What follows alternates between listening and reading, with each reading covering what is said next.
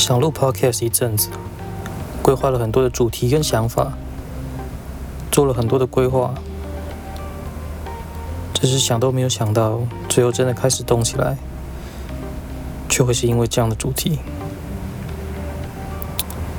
因为生活周遭都找不到人说，闷在心里的感觉，又感觉会让自己生病，所以决定开个频道记录一下。那为了避免走偏。一些精确的人事物会稍作修饰，也请有缘听到节目的人不要深究细节的部分。那因为会是记录心情为主，所以每一段的节目会尽量控制在五到十分钟之间。好，简单的说，我老婆要跟我离婚。我我没有外遇，他也没有劈腿，起因只是一次争吵，一次我以为跟过往没有什么不同的争吵，一次没有交集的争吵。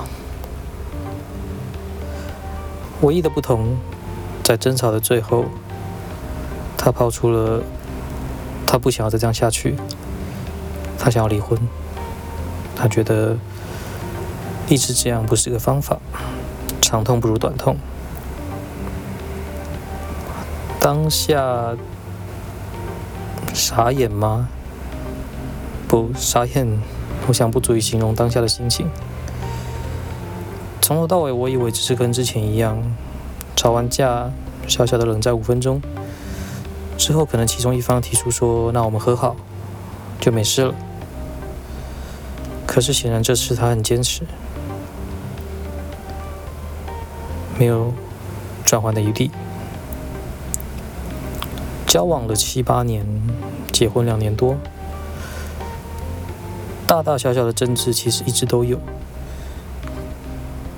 可是我们很有默契的，不会让情绪持续超过一天。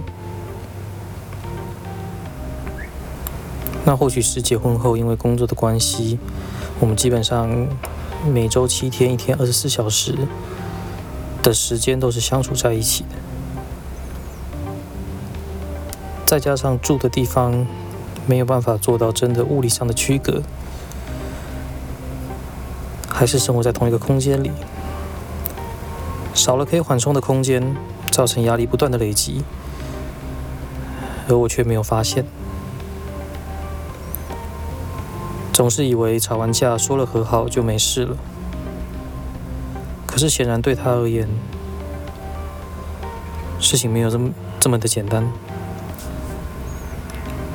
那天吵架，他告诉我，在他提出离婚之后，他说他没有办法想象未来几十年要这样过生活，要过这样的生活，他想要离开。那。想当然的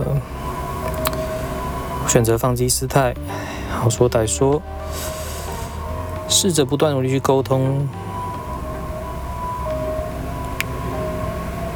最后他同意，或许我们可以不用直接到离婚这么极极端。可是他很坚持的表示，他想要分开生活一阵子，想要自己搬出去住。虽然这样没有办法改变，因为工作的关系。我们还是会每天碰到彼此，可是至少他觉得下班后，他会有一个属于自己的空间，可以没有压力的放松。虽然对我来说，这仍然不是一个很好的选择，可是相对于直接离婚，至少是比较可以接受，因为。对他来说，就算这次的吵架依旧和好了，可是我们现在的生活模式，最终也只会导致感情越来越淡，还是会走到要分开的结果。